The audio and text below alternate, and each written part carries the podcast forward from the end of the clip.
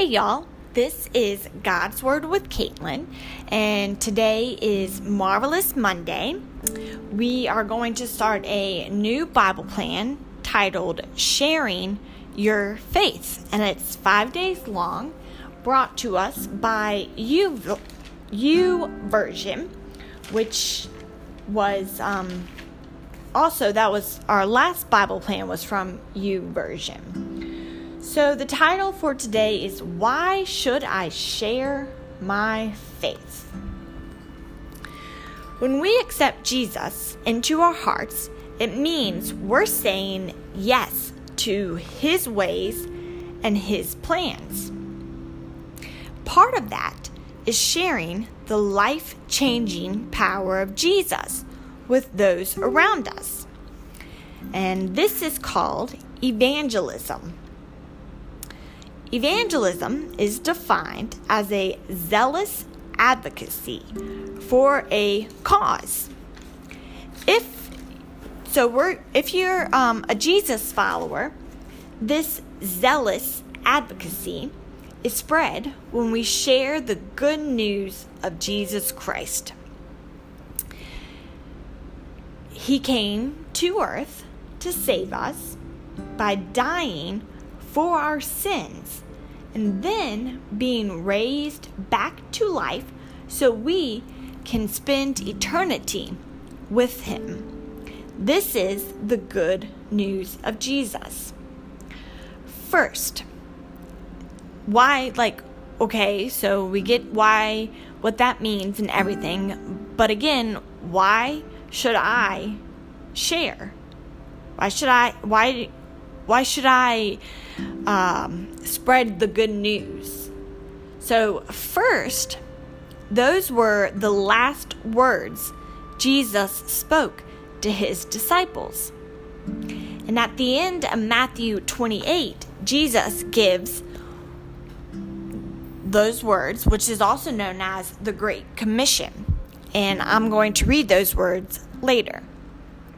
The second thing as to why we should share is when like when we have good news that could benefit someone's life like you know you discovered a new medicine or you figured out something to help handicaps or you anything that could benefit someone's life wouldn't we want to share it wouldn't we want to spread it to to um to all the corners to the ends of the earth? Like this is Jesus isn't just only good news. He is the best news.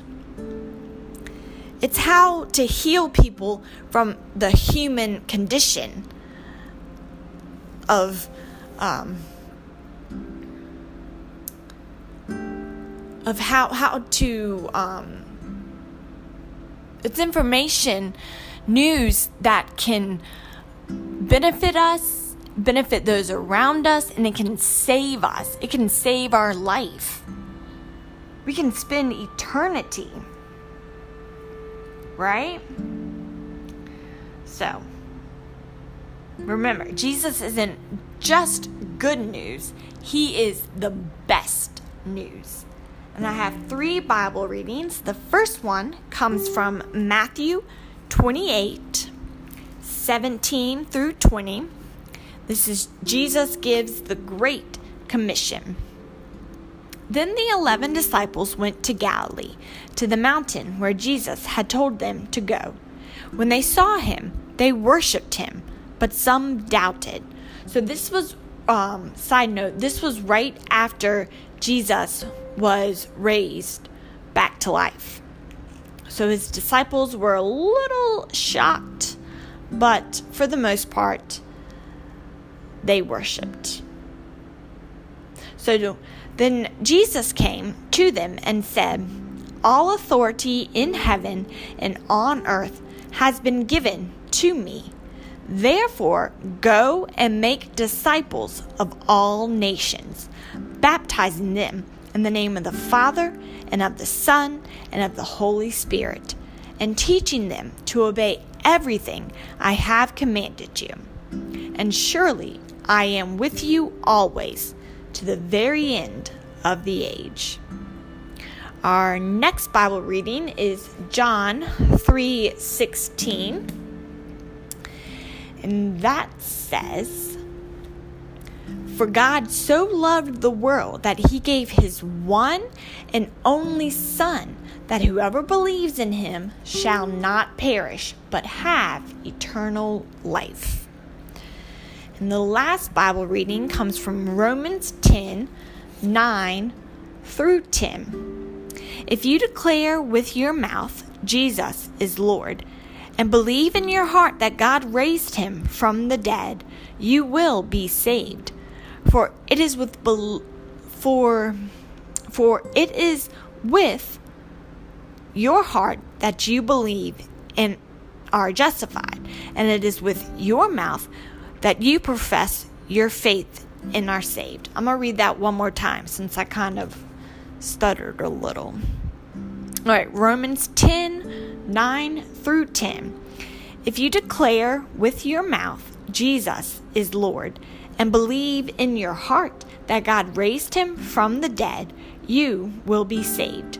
For it is with your heart that you believe and are justified, and it is with your mouth that you profess your faith and are saved. So let's go out there and make disciples. I um, share your faith. I hope everyone continues to have a marvelous Monday, and I will be back tomorrow for terrific Tuesday. And remember that you are loved. Bye.